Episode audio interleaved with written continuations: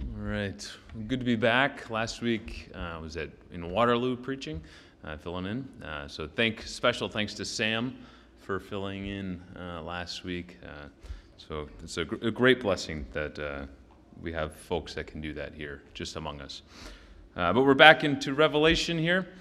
let me. I, I want to ask a couple questions at the beginning here, and then we'll take a look at a few portraits of people and then we'll take a look at John's vision. So it's actually going to take us a little bit before we get into the visions. Last uh, two weeks ago, we did 14.1 to 14.13. Today, we're going to do the visions from 14.14 all the way to 15.4. Uh, so it's going to take a little bit to get to the visions, but uh, hopefully uh, you'll, you'll see where this is all going. But let, let me ask a question. Where do you think it is difficult to faithfully endure as a Christian? Like, where on earth do you think, man, that, that, is a, that would be a very hard place to live and faithfully endure as a Christian? Perhaps some of the places that first pop in your mind might be the, the sort of places you find on uh, what's known as the World Watch List. This is, this is a list that they study of, of the most severe places where Christians are persecuted. And, and that would be right. Because, you know, 340 million Christians today uh, live in places where there's severe persecution. That's roughly one in eight. So, one in eight of our brothers and sisters are living in, in places that are extremely dangerous. For example, number one on the, on the watch list is North Korea. The list says uh, this, and I quote uh, Being discovered as a Christian in North Korea is a death sentence. If you aren't killed instantly, you will be taken to a labor camp as a political criminal. Uh, these inhumane prisons have horrific conditions, and few believers make it out alive. And then it says, everyone in your family will also share the same punishment. So you get spotted as a Christian, you're either killed immediately or you're taken to prison, as with the rest of your family. And most of you probably will never get out. Number two is Afghanistan, where there's, they estimate a few hundred believers in the whole country. Uh, it says if a Christian's family discovers that they have converted, their family or the, the, the clan or the tribe has to save its quote unquote honor by disowning the believer or even killing them. Christians from a Muslim background can also be sectioned in a psychiatric hospital because leaving Islam is considered a sign of insanity. So it's actually it's dangerous to be a Christian in Afghanistan, but it's even more dangerous if you were a Muslim and have converted to Christianity, because now you're considered insane and they will lock you up in a psychiatric ward, maybe never to be seen again. Or we could talk about Somalia, where uh, the same sort of thing happens, and even sometimes a woman might be forcibly to marry someone else uh, in order to try to convert them back. There, there are places all over the world that are extremely physically dangerous that make it difficult to endure as a Christian right? If, so if you ask the question, where's it difficult to endure as a Christian, uh, so, some of those places would immediately pop in the head, uh, in our mind. And that's good. I mean, that's right. I mean, that's sort of obvious. It is, the threat is physical harm, and there are major choices to make. I mean, major choices that, that folks in, in North Korea face. Like, do we, do we tell our four year old child that we worship Jesus?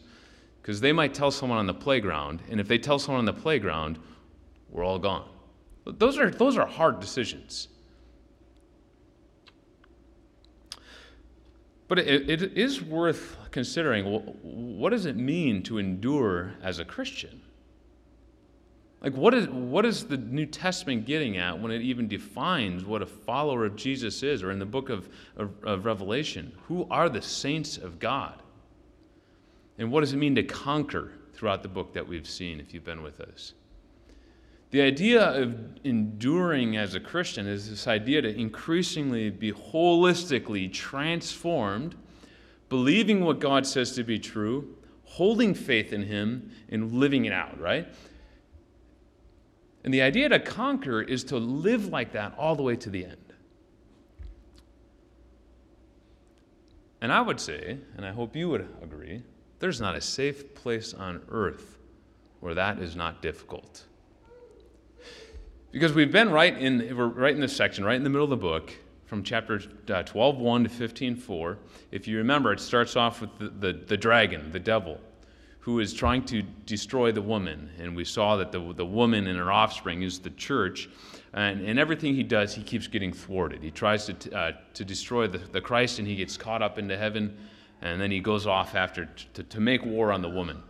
Chapter 12 ends with that statement that, that the devil went off to make war on the offspring of the woman. He wants to kill the church. And so he's going to do it through these three agents. The first one we saw in chapter 13 was a beast.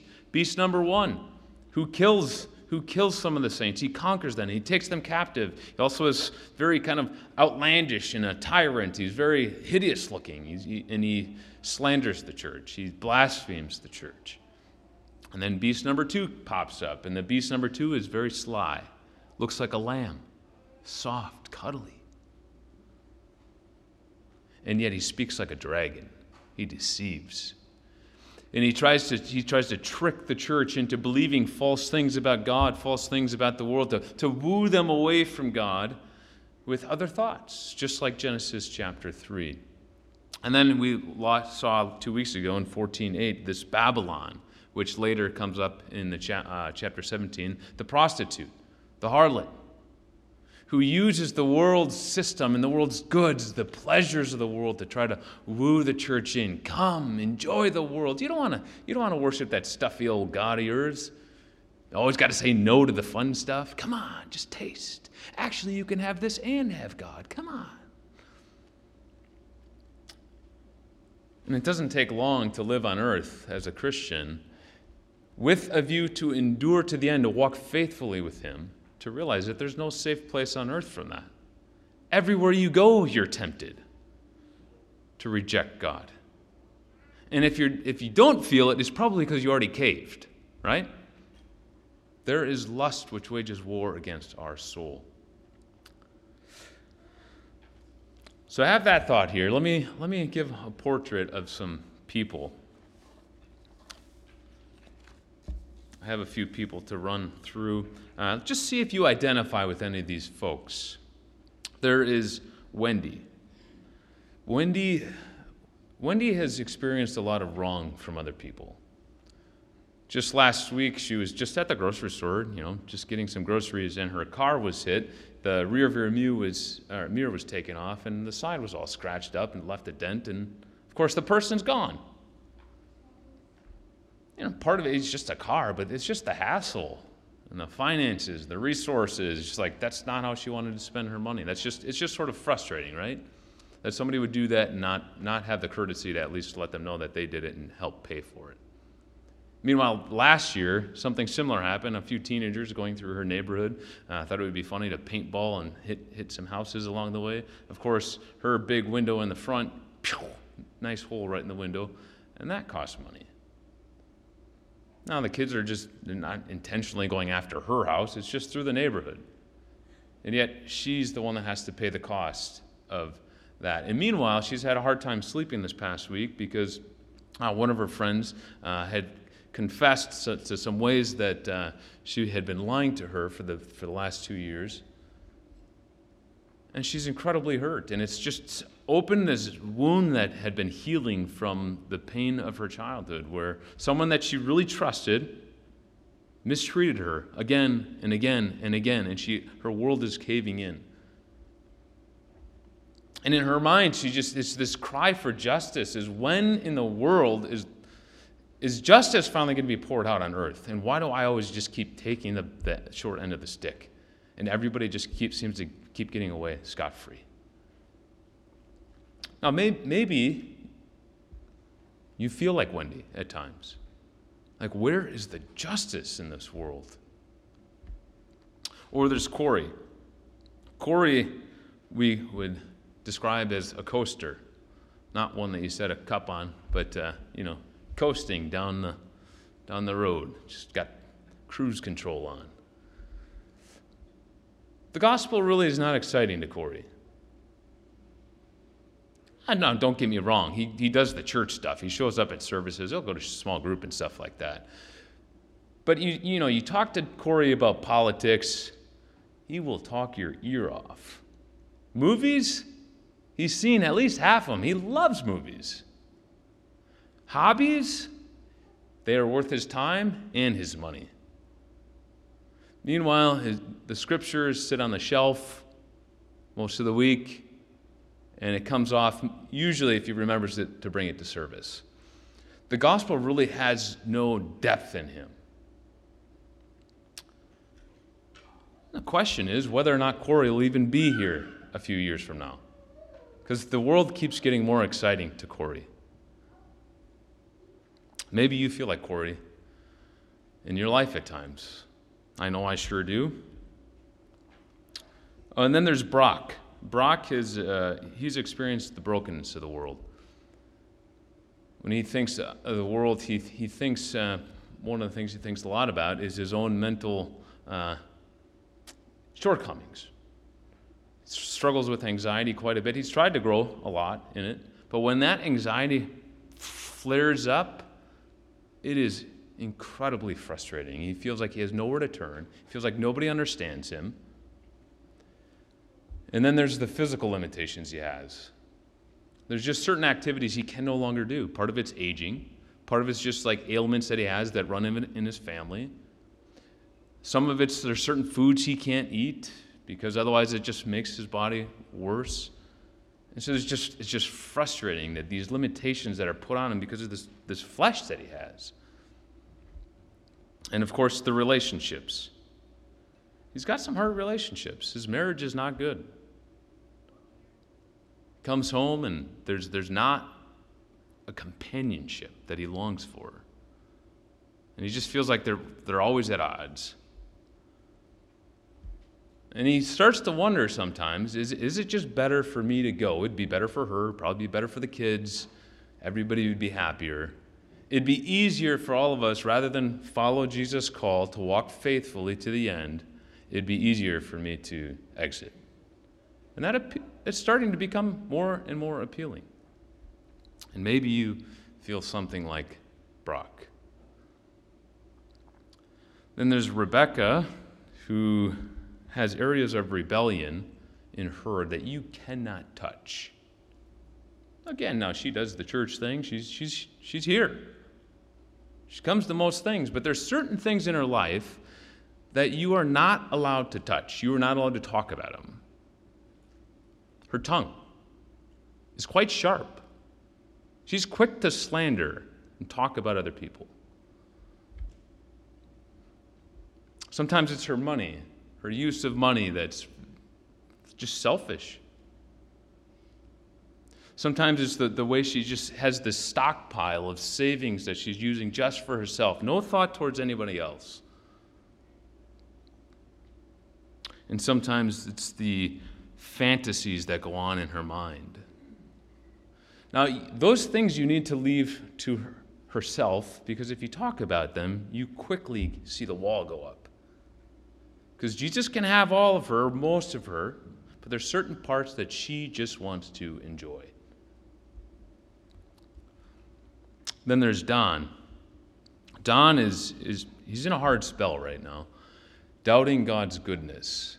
Because he reads a passage like this, sees the wrath of God being poured out, and he struggles.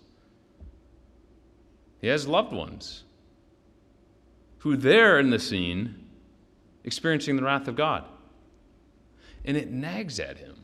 How could God be loving and yet pour out wrath? And recently, he had a very close friend die who re- had rejected the Lord, and he's questioning whether or not God could be good. And there's a church down the road who teaches that God loves everyone and God's, God's going to redeem everyone. He knows there's things off about that, but it's becoming appealing. Now, two more. There's Samantha. Samantha is very gripped by the call or the, the experience of safety, comfort. And it's louder in her ear than the call of Jesus. See, Samantha, she's, she has this wrestling in her soul often because there's been clear times in her heart that she, she has wondered if Jesus is calling her and her family to become cross cultural missionaries, to leave. here and go somewhere. But she doesn't deal with that a lot because she just she, she looks at everything that she would have to leave and the fears that would lie ahead and what, what would it be like for the kids and, and what about the medical situation over there and all these things come and it's just, it's just safer here and she so, can so quickly rationalize away that idea or other times she, she wonders maybe we should downsize our home so we have less responsibility to put in the home and less money. And we can do other things and use, use our resources to serve other people. But then, of course, it's going to be more difficult, right? Things will be more tight, and she won't have a lot, as much freedom. And other times she thinks, no, I should stay in my job, but I should, or stay at the company, but I should take a demotion so I have more, more time to serve other people. We can be more hospitable and have people over the house. Of course, if I do that, then certain things are going to be a lot more difficult, and I don't know what it's going to look like in the future. So she often feels the, the shepherd's prod, but she so quickly swats it away because comfort and safety feel good. Maybe you feel like Samantha at times. And then there's Roger. Roger lives on the reputation roller coaster. He loves reputation. In fact, Roger has a pretty good reputation. He's an excellent employee, very smart. He's quite the athlete. He's even quite the artist in terms of vocals. He sings well.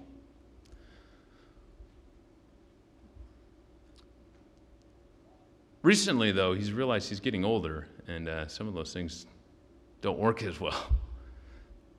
Can't quite do the same thing on the field that he used to. So he's not the star of the team. Some other younger folks have come in that just have really nice booming voices and he's kind of he's not looked to as the same to play the same part anymore. And you know, when he's up here and, and, and people are applauding him, life feels sig- happy. He's significant. He's important. But when he feels like he's just like plan B, he feels so empty and wonders like what in the world is this even worth? So there's some characters. I hope that you found yourself in there somewhere. I'm all over the map in there. Now, the thing is, for all of these folks, following Jesus wholeheartedly, striving to walk faithfully with Him, is very difficult. Things are constantly swimming, like flying at them, to drive them away from following Him.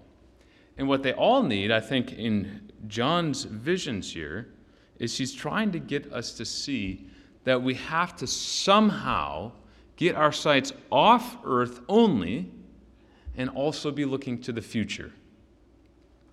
So what happens in, in chapter 13 with the beast, right? And, and this all this that the beasts are trying to destroy the church. That at the end of 13, you have this question in your mind as the reader, saying, "What's going to happen to the church? How is she going to be, remain faithful in this world? How is she going to make it?"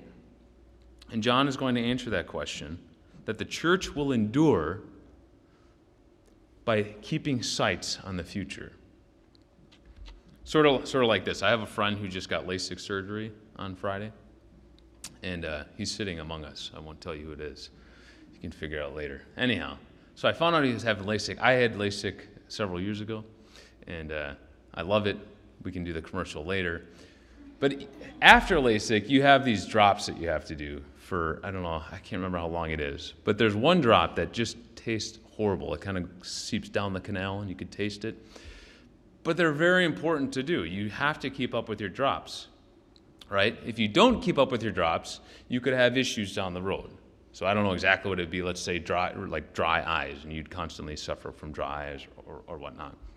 Now, I'm texting with this, this, this friend of mine, and I said, hey, I know those drops are going to be bad or something like that. These drops are going to taste bad, but you keep the vision of having no contacts and no glasses before you and just enjoying that. Keep that before you, and that will help you to, to simply take those drops, as bad as they are, and it'll give you the energy, energy to do it. Now, I also could have included keep not only the good vision, but also keep the, dry, eh, the, the vision. If you don't do your drops, you're going to have dry eyes forever, dude.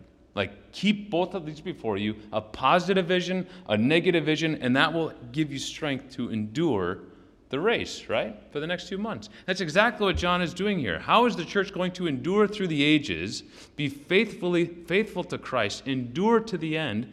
Is by keeping this, these visions of positive and negative. Last week we saw the first two, right? We saw the, the, the tale of two people the 144,000 who are singing before the Lamb of God, before the throne of God. They're worshiping Him, they've kept themselves pure. And then we saw those marked with the beast who are going, forced to drink the wrath of God. And John says, Look at both of them. One should encourage you to endure, the other should encourage you to endure, to endure by, by a negative example, like to flee from uh, caving in and following the beast. And here we have three more to go through. So let's just go through the visions, and hopefully you'll see how it all then works together. Let's work through the visions. We're from 14 uh, to 15:4. The first vision goes from 14 to the end of the chapter. It's actually two harvests. There's a positive vision and a negative vision in this uh, in this one, verse 14. Then I looked, and behold, a white cloud.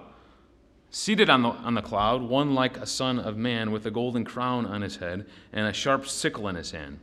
So just pause there to get the vision, right? Because this is a vision. So, so John saw something, you're supposed to see something as well, right? So we have a new character being introduced. There's first there's this cloud, and on the cloud is one like a son of man. We saw that in chapter one, who was Jesus the Christ, right? That was so here we have Jesus on a cloud coming. He's got a crown on his head, a victorious crown, a kingly crown. It's golden, right? And he's got a sickle in his hand. Now, you know what a sickle looks like, right? A little rod. I, I, I, don't, it's probably not the real long one that you hold like that, but it's, a, it's probably a yay handle or so, and it's got this really sharp curved knife, right? That you're going to, you basically grab uh, grains of wheat, grab them like that, and you, you grab them, you, you bundle them up, and you're going to have all these bundles all over the field, right? So the harvest is, is ripe. It, it starts out green, the, the wheat, and it turns brown. You've probably driven past a field where it's just this huge field of brown wheat. It's ready to be harvested, and he's got the sickle on his hand. Okay, so he's coming now. He's ready to harvest. Verse 15, and another came, uh, another angel came out of the temple, calling with a loud voice to him who sat on the cloud, "Put in your sickle and reap, because the hour to reap has come. For the harvest of the earth is fully ripe. So he who sat on the cloud swung his sickle across the earth, and the earth was reaped. Now, this, this of course, I think goes back to the vision before with 144,000 who were, we were told were first fruits for the God, first fruits for the Lamb. They were the, part, the first part of the harvest being harvest, harvested for God Himself. Uh, John doesn't spend a long time on this part of the vision, uh, but you know, even if you just try to picture this field totally, totally harvested, I'm not a farmer, um, but I would imagine that would be very satisfying. Just looking from the farmer's perspective, to look out on the field, especially if you could maybe get up on a little higher, higher point, you know, to look down on the field and see it harvested. Uh, when, when I was uh, down in Chicago, I worked on the, the grounds crew uh, at, our, at our school. And uh, I, I did the painting of the soccer fields and stuff. I would cut the soccer field and then I'd, I'd stripe them. And I used to love going after I'd stripe the field. I'd go up on the, the gymnasium, up on the roof. Could, I, we could get up there, you know. Had special keys, and I'd stand up there and I'd look out on, on this beautiful like line job I did. And every once in a while, I saw like, what was I doing there? But just it was great to look out on. It's just very satisfying. I'd look at that. It's beautiful. This is the harvest that the son has planted and has been waiting for. And now the hour has come. Reap. Go get your harvest. This, this is a glorious moment. Think of, think of uh, Boaz in the book of Ruth, right? Celebrating at the threshing floor. He's got all the wheat, it's gathered. This is a joyful time. This is a, a festival time. This is a time of celebration. Of course, there's another harvest that happens that John wants to spend more time on, verse 17. Another angel came out of the temple in heaven, and he too had a sharp sickle. Another angel came out from the altar, and the angel, the angel who had authority over the fire, we probably saw him in chapter 8, if you remember him taking fire and throwing it down to the earth. Uh, he called with a loud voice to the one who had the sharp sickle Put in your sickle and gather the clusters from the vine of the earth, because its grapes are ripe. So the angel swung his sickle across the earth, gathered the grape harvest of the earth, and he threw it into the great, great winepress of the wrath of God. Just pause there before you get to the next part of this scene. Um, the wine press, if you've ever seen these ancient wine presses, you, it would be like this pretty large circle. And, uh, you know, the, the walls aren't super tall, it's maybe a tall.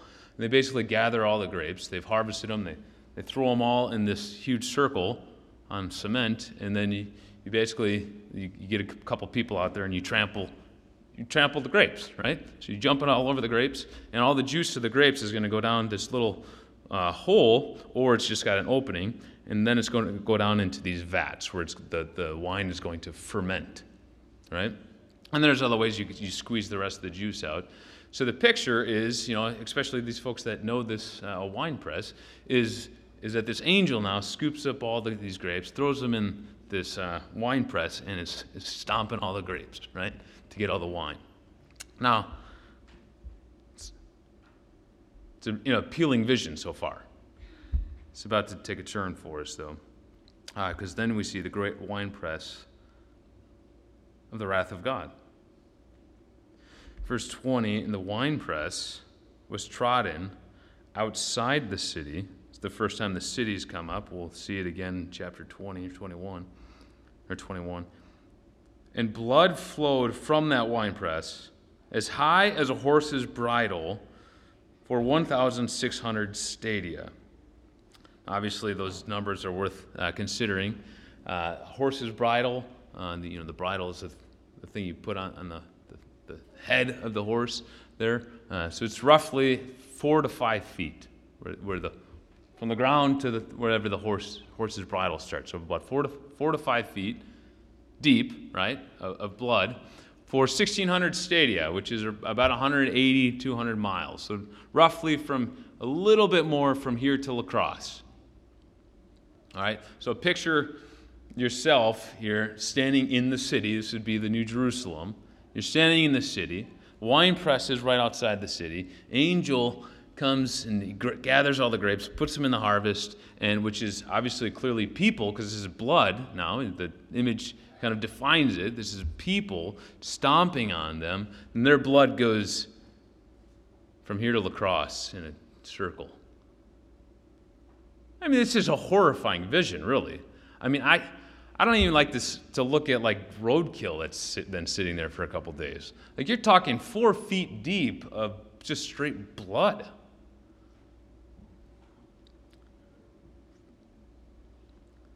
This is horrifying. And this is a vision someone like Corey, who's, who loves to coast, this is a vision he needs. Because if he's not careful, that beast is going to get him. If he's not careful, Babylon will suck him in, and he will be in that wine press.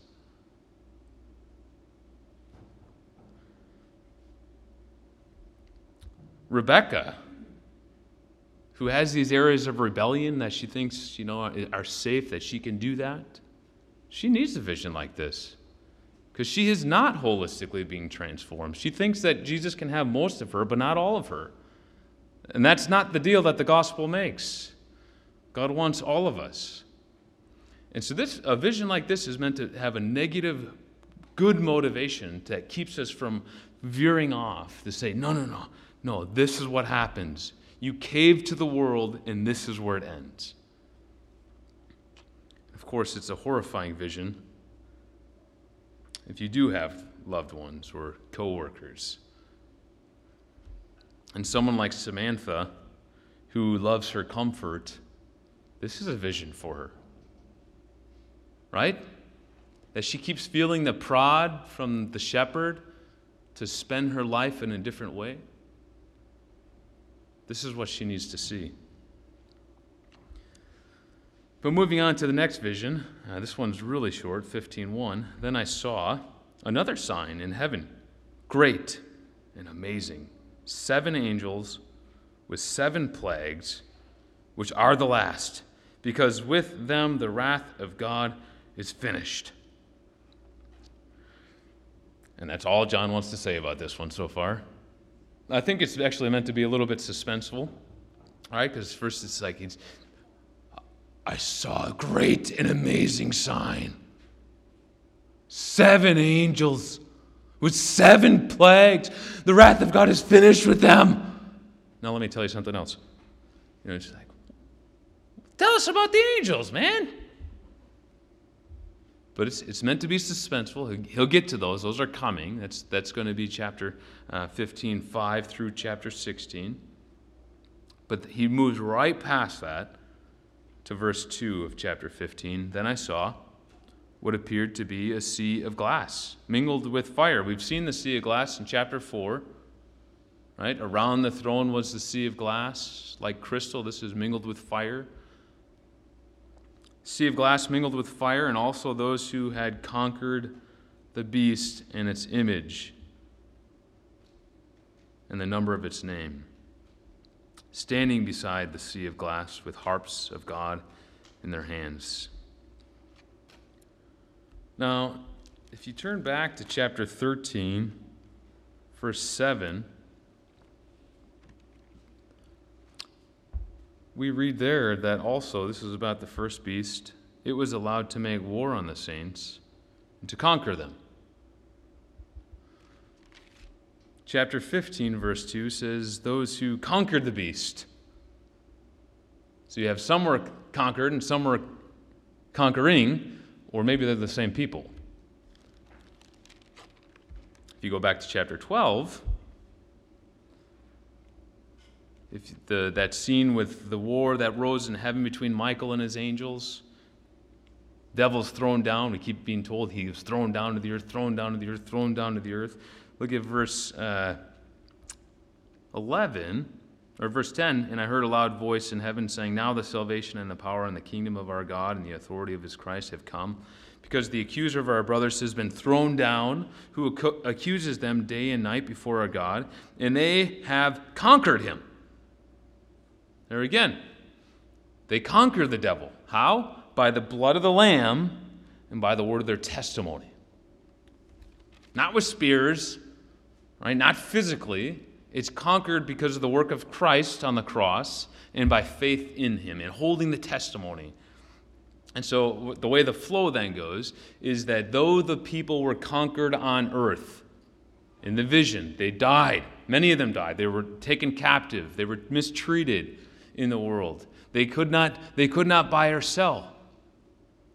They did not get to celebrate the, the, the world's goods, but they conquered because they believed. They held the testimony, they held the faith, and therefore they conquered. In chapter 15, it's those people, those who conquered, who are standing before the, the throne, and they begin to sing, verse 3. They sing the song of Moses, the servant of God, and the song of the Lamb. Now, you remember the Song of Moses. Uh, there's two songs of Moses that we see uh, in the Pentateuch. There's the one in Exodus 15, one in Deuteronomy 32, both very similar. Uh, they have this idea of triumph, victory. The one Exodus 15 happens directly after the scene of the crossing of the Red Sea. You remember what happens there, right? The, the people of Israel go through the Red Sea, and the waters come on, onto Pharaoh, and uh, his horsemen and the chariots, right? And they're all destroyed. And then they stand on the other side of the Red Sea and they sing this song. It's a song of triumph to God who, is, who has brought victory. He's brought salvation through judgment. He's judged the wicked and brought salvation to his people. And this is the song of Moses, which is also the song of the Lamb. It's not two different songs here. You see, that historical moment that the people of Israel experienced was real, but it was pointing to an, the ultimate song that will be sung of those who experience the salvation of God. It's God pours out judgment on the wicked. Yeah? And this is the way the song goes Great and amazing are your deeds, O Lord. O, o Lord God the Almighty, just and true are your ways, O King of the nations. Who will not fear, O Lord, and glorify your name? For you alone are holy. All nations will come and worship you because your righteous acts have been revealed. Now, as I was praying through that song last night, the phrase that keep, kept coming to my mind as I was praying through it and praying for us as we go through this passage, I was just asking, Lord, turn up the volume so we can hear it. There's so many distractions of the world. Help us to hear the music so that we can endure. Now, two weeks ago, I gave this illustration at the end of the sermon, and I said I was going to use it for the next three weeks, um, or at least kind of keep it, keep it alive, uh, of that woman, Florence Chadwick. You remember her? Who is, who is going for this really long swim from the, uh, was it Catalina Island to, to California? 20 plus miles. You remember it was very foggy. She's trying to make this, this swim that uh, no woman had completed. But it was very foggy. She had, she had been swimming for uh, over 15 hours at that point, if you remember the story. And uh, this really happened in 1952. Uh, 15 hours plus, she's swimming and she's tired. She can't, she can't keep going. There's crashing waves. She doesn't even see the people that are um, in the boats alongside of her, and she just loses heart. And she just says, Fine, just get me out. Just get me out. I'm done. I can't make it. And remember, when they got her out and they, they, she found out how far away she was, she was under a mile. And in the press conference, when they asked her about it, if you remember what she said, if I would have seen the shore, I could have made it. Said she couldn't see it. And as I thought about that, and I thought about this song, I thought, man, even if she couldn't see the shore, because even if the fog was there, but she could hear the music. If she could just hear the people singing over there, hear the festiv- festivities on the beach, that would have been enough just to hear the song. This is the song we have to hear. Keep hearing so that we, we have these visions before us that will help us to endure. Is this song, right? This vision of singing before the, the throne. This is the song that all of God's people will sing. Great and amazing are your deeds, O Lord God the Almighty, the, the all powerful one. You are great, your deeds are great, everything you've done has been wonderful from, the, from creating all things to restoring all things. You created by the word of your power, you sustain all things by the word of your power, and you will bring all things to the final victory. Great and amazing are your deeds. Who can fathom them? If we were to recount them, we'd be here forever. Great and amazing are your deeds, O Lord God the Almighty, the Eternal One. Just and true are your ways, O King of the nation. You are just. Everything you do is just. You are not evil. What I see on earth will one day be made right. Every crooked way will be made straight. Every wrong that we experience will be made right. Every sad thing will be made untrue. One day your justice will be poured out because you are the one who is just. Wayne needs to hear that, or Wendy it was. Wendy needs to hear that. Yes, it's hard. Yes, there's a lot of injustice here, but one day God will pour it out. Don needs to hear that. One day, not only is it hard right now to understand that God has wrath for the wicked, but one day we will sing of it. We will sing of God's justice. We will sing that God poured out judgment on the wicked, and we will finally see rightly to say, no, God is good. God is good in that. God's glory is revealed in him bringing judgment on the wicked. O King of the nations, you rule over all nations. Just and true are your ways. True. Everything that you do is good and right and faithful.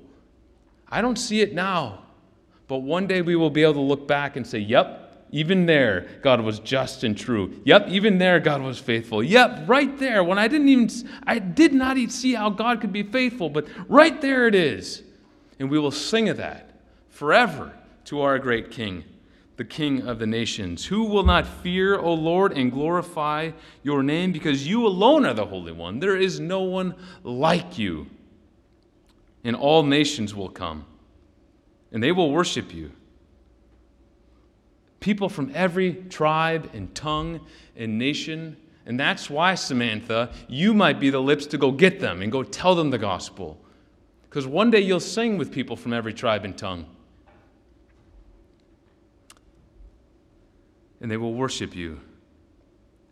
Roger, you will not worship you in glory. Your reputation is not that great. God's reputation is great. All nations will come and worship God.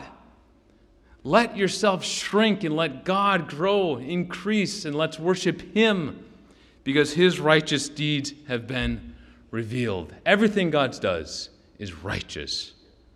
That's a song that we will sing forever and it will be glorious. And if you've ever had the opportunity to be in some sort of a building that the acoustics are good and you're kind of all packed in there and you're able to sing to our great God, if you can just pause as you read this the next time and say, just, God, let me hear it. Let, let me hear it.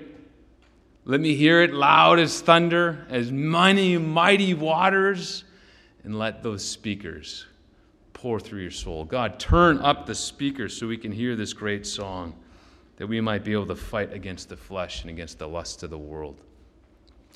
And the reason why we know that that will be our song is not because we're great, but because the Lord Jesus Christ shed his blood on our behalf to bring us back to God and to promise that he has an eternal home for us, to give us the Holy Spirit and power to get us to the end. And as we saw in chapter 2 or chapter 3, that God will hold us to make it right, that we can make it to the end. And so today, as we partake of the Lord's Supper, let us not only look forward to the great day, but let us worship Christ who shed his blood and made it even possible for us to be hopeful in our future glory. So we're going to partake of the Lord's Supper together. The Lord's table is open for all who worship Jesus as the Christ. And as we always say, this is not about perfection, but about direction. If you're here and worship Jesus as the Christ, and walking in stumbling faith with Christ, repentant faith, then the table's open for you. If you're here this morning and you do not worship Jesus or have unrepented sin, in your life, then we encourage you not to partake of the elements. The scriptures say that it would be bad for your soul. Great and amazing are your deeds, O Lord God the Almighty. How great is it that the Lord Jesus was broken on our behalf to bring us back to God, that we one day will sing this song. He is our hope because his body was broken. The Lord Jesus, on the night he was betrayed, broke bread, uh, giving thanks, broke the bread, saying, This is my body, which is for you. Though all of us des- deserve to be in that second harvest, that our blood would be uh, in the winepress. The only reason we are not, that is not our destiny, is because someone's blood was already poured out on our behalf. And to him we will sing forever. One day we will ask the question Who will not fear, O Lord, and glorify your name? You ask that question today who will not fear? The answer is 90% of people won't fear. But one day, we'll look around at all of us. Sin will be no more. We will all fear God forever, and the battle will be over. And today we conquer because of faith in Christ, in His blood. The Lord Jesus, in the same way, took the cup after supper, saying, This cup is the new covenant in my blood. Do this as often as you drink of it in remembrance of me. Let us stand and pray together. God, we confess that there's so many things, so many things that drown out the music. There's so much things in, in our life that become like fog and we can't see the shore of glory. We can't hear the music. And we ask God in your mercy, by the power of the Holy Spirit, to allow us to hear the music more clearly today. Just let it come into our souls and give us strength to run the race, the pilgrimage you have before us. In Christ's name, amen.